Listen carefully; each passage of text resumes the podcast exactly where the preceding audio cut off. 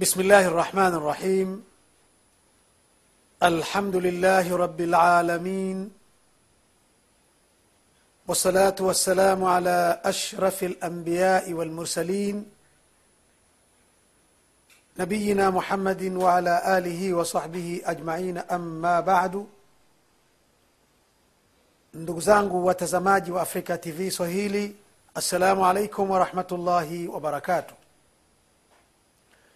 tunawakaribisha tena katika kipindi chetu cha darasa maalum ya sharhi ya umdat lahkami ambayo tumeanza kipindi cha kwanza katika fursa iliyopita. Tulisema kabla hatujaanza zile maudhuu zilizo katika umdat lahkam ni vizuri tupate sura na picha ya jumla ya mwandishi wa kitabu. Pia tujue thamani na hadhi ya kitabu jambo ambalo tumelifanya kwa msaada wa mwenyezi mungu kwenye kipindi kilichotangulia. Katika kipindi chetu cha leo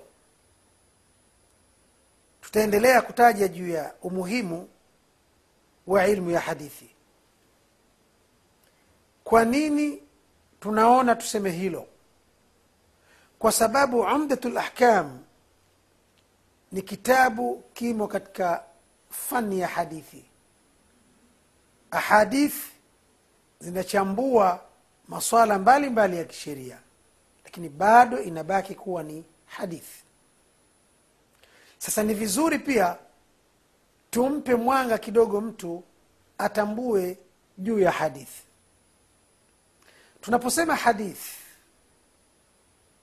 ni yale ambayo bwana mtume sala llahu alehi wa sallam akiwa katika majali dawa ni zile kauli zake au matendo yake au mambo aliyoyakiri yaliyotendwa na wengine na vitu mbalimbali mbali katika sifa zake. Yanahusishwa na mtume sala llahu alehi wa sallam kwamba hili amesema hili amelifanya hili amelikiri na mfano wa hayo. Na tujue kwamba uislamu kama tulivyoashiria nyuma kuwa kwake unategemea ilmu. Na ilmu ni kuijua haqi kwa kutegemea dalili na dalili za sheria ya uislamu. Wa awamu hii ya mtume muhammadi salllahu alaihi wasallam. Ima ni qurani tukufu au ni yale aliyoyasema bwana mtume salllahu alaihi wasallam. Na vinavyotokana na haya vitu viwili hivi ndio msingi wa dini dini inakuwepo kwa watu wahusika pale ambapo qurani na sunna zinakuwepo. Qurani na sunna zinathaminiwa. Qurani na sunna vinaenziwa. Kwa maana hiyo ni wajibu wa kila mwislamu kutumia kile alichoruzukiwa na mwenyezi mungu katika uwezo uwezo wa mali uwezo wa afya ya mwili uwezo wa akili ili kuhakikisha kwamba qurani anaipa nafasi katika maisha yake. Kadhalik hadithi za mtume sala llahu alehi wasallam pia.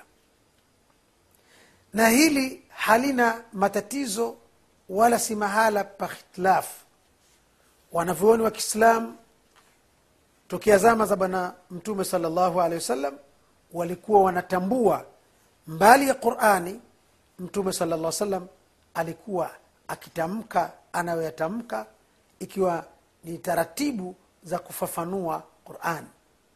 Waanzalna ilaika dhikra na tumekuteremshia wewe muhammad salllahu alaihi wasallam huu ukumbusho wa qurani litubayina linnasi ma nuzila ilaihim ili uwabainishie watu kile walichoteremshiwa na mola wao. Kwa hiyo allah subhanahu wa taala ameteremsha qurani lakini mtume sala salam amepewa jukumu la kufafanua hiyo qurani kwa maana hiyo wanajua waislamu tokea enzi hizo kwamba mtume salllahu alehi wa sallam anayo mengi aliyoyasema katika kufafanua qurani anayo mengi aliyoyatenda katika kufafanua qurani ana mengi aliyoyaelekeza katika hilo la qurani. Kwa maana hiyo haya ndiyo yanafanya kitu kile kinachoitwa hadithi. Lakini kwa bahati mbaya kabisa imetokezea baada ya kupita enzi hizo za watu wema wakatokea watu ambao kwa kweli si chochote si lolote ukiwalinganisha na hao. Wametokea wakiwa na madai ya batil na si ajabu ikawa ni vibaraka wa maadui wa uislamu. Wao wanasema hapana hakuna kitu kinachoitwa hadithi. Bali mwislamu anapaswa ategemee qurani katika mambo yake yote. Hakuna kitu kinachoitwa hadithi. Unachokiona kinadaiwa hadithi si kweli. Kwa maana hiyo toka enzi hizo baada walipoondoka masahaba na, tabi, na, na, na, na tabiina hawaliokuja wote maulama maelfu kwa maelfu wote hao hawajui kitu katika uislamu wanaojua ni hawa eti ambao kwa vigezo vya dini hata kwenda msalani hawajui. Hata ku, ku, kujisafisha wakenda chooni hawajui. Lakini leo wamekuwa ndo wana madai hayo ya kwamba qurani ndiyo sawasawa lakini hakuna kitu kinachoitwa hadithi. Tumeona tuzungumzie juu ya eneo hili ili tutapokuwa tunashughulika na hadithi ijulikane kwamba tunashughulika na kitu chenye maana kitu kinachokubalika ingawa kuna watu ambao kama tunavyosema bila ya wasiwasi kwamba ni wenda wazimu. Ni watu ambao wana mapungufu ya akili. Ima ni hivyo kweli au kama wanazo akili basi wamekubali kuwa vibaraka wa maadui wa uislamu ili kuchafua uislamu. Na lengo letu kubwa huyu ambaye si mateka wa hawa ajue kwamba anachokifanya cha kutambua na kuheshimu ahadithi za mtume salllahu alehi wa sallam ndicho kilicho sahihi. Ndio maana tumesema watu wasiwape wasiwa, wasiwape nafasi watu aina hiyo. Lakini kuna haja ya kuwauliza watu wa aina hii. Hivi wanaposema hakuna hadithi na kila kitu mwislamu aishie kwenye qurani. Kwa maana hiyo zile tafsiri zile fafanuzi za bwana mtume salllahu alehi wasallam ziwe hazina nafasi. Tunawauliza wajaribu kutoa hoja za majibu. Qurani tukufu na kwenye hili ilitokea bahati mimi ya kukutana na mmoja wao. Nikamwambia qurani tunaikubali kuwa ni maneno ya mungu. Unaikubali kivipi? Umejuaje kama hii ni qurani maneno ya mungu? Ndio maneno ya mungu. Hao waliosema hii qurani ndio hao waliosema hizi hadithi za mtume sala llah salam we kwani ulikuwepo wakati jibrilu anateremka kwa muhammadi salllahu alehi wasallam? Hukuwepo.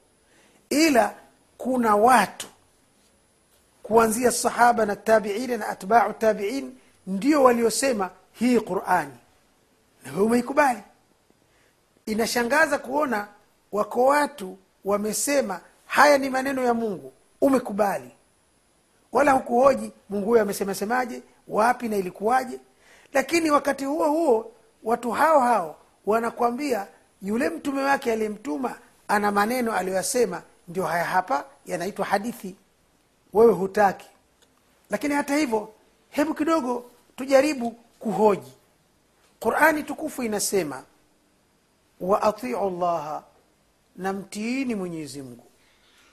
Kutii kutii maana yake ni, ku, ni kukubali kusarenda na kunyenyekea kwenye amri ya mtoa amri na kwenye katazo la anayekataza. Sasa kwa ndugu zetu hawa ukiwauliza nini maana ya wa atiu, atiu llaha wanasema qurani inaagiza kila mwislamu amtii allah subhanahu wa taala. Kwa maana afuate amri za allah na aepuke makatazo ya allah. Sual amri za allah ziko wapi? Wanasema ndio hii qurani. Kwa maana hiyo amri za qurani zitiiwe na makatazo yaliyo katika qurani mja atii yale makatazo kwa maana aache yaliyokatazwa. Taib qurani inaenda kusema wa atiu rasul na pia mtiini mtume sala llah salam imeatfia kwamba mwenyezi mungu atiiwe na mtume wake pia atiiwe sasa hizi amri za mtume sala lla salam na makatazo yake viko wapi ili tuweze kumtii? Ukifikia hapo huwezi kupata majibu kwa watu hawa.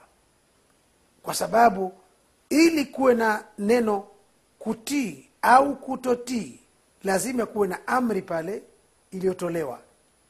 Sasa ima huyu mtiiwa alitoa amri au alikataza ndiyo maana tunafikiria kuwa pata kuwepo twaa kwa wale wanaomtii mtoa amri na patakuwa na taa kwa wale ambao wanakoma kufanya aliyokataza yule aliyokataza. Sasa amri za allah ndio hii qurani ambayo nyinyi mnaikubali. Hizo amri za mtume sala salam ambayo qurani imeamrisha pia wa atiu rasula na mtiini mtume sala salam tunamtii kwa lipi wakati yeye hana maneno aliyowahi kuyasema hana makatazo aliyowahi kuyakataza wala hana amri alizoziamrisha kwa mujibu wa itikadi yenu hiyo. Ni dhahiri utaona kwamba itikadi kama hiyo ni batil. Lakini hata tukija kwenye hiyo qurani yenyewe ambayo wao wanadai kuiamini. Qurani imeamrisha mambo chungu mzima ikiwemo kuswali swala tano wa aqimu salata simamisheni swala. Tunaswali vipi? Ile kaifia namna ya kuswali tunafanyaje? Tunagaagaa tunaanguka kifunifuni tunalala chali tunafanyaje? Hata ukisema qurani imesema rukui kurukui ni kufanyaje? Unarukui unarukui vipi? Unasujudi unasujudi vipi? Kama kuna ya kusema unasema yapi? Na yako aya gani hayo yalioelekezwa kusema hiyo ni sala lakini waatu zakat toweni zaka. Tutoe zaka. Tutoe mali kuwasaidia wenye shida. Taib. Kwa mujibu wa qurani tu zaka inatolewa kwa kiwango gani cha uwezo unaozingatiwa? Baadhi yao wanajibu wasema hakuna kiwango. Maadamu una uwezo utoe tu. Ikiwa hakuna kiwango basi pia itakuwa hakuna ruhusa ya kutoa kwa sababu kusema hakuna kiwango maalum maana yake mwenye shilingi mia ya kitanzania atoe zaka mwenye mia mbili atoe zaka mwenye mia tatu atoe mwenye shilingi hamsini pia atoe sasa ikiwa hata mwenye shilingi hamsini atoe kwa mujibu wa uelewa wenu maana yake maskini wa kupewa itakuwa ni mtu ambaye uwezo wake wa kimapato chini ya shilingi hamsini. Na mtu kama huyo hatunaye. Hatunaye kabisa kwa hivyo utakuta yale yale maslahi ya kisheria yanaweza yakaathirika mara moja endapo tutakubali itikadi ya batili inayosema hakuna kitu kinachoitwa hadithi. Pia mahala pengine mwenyezi mungu amesema kuelezea mwanadamu na hatima yake ya maisha. Thumma amatahu faakbarah mwanadamu aliyeumbwa ameishi duniani alipoishi kisha allah subhanahu wa taala akamfisha kiumbe wake na kumweka kaburini kupitia ibada ya maziko. Hii inahitaji maelezo na ufafanuzi kama hoja dhidi ya wengine lakini insha allahu taala baada ya tukupata mapumziko mafupi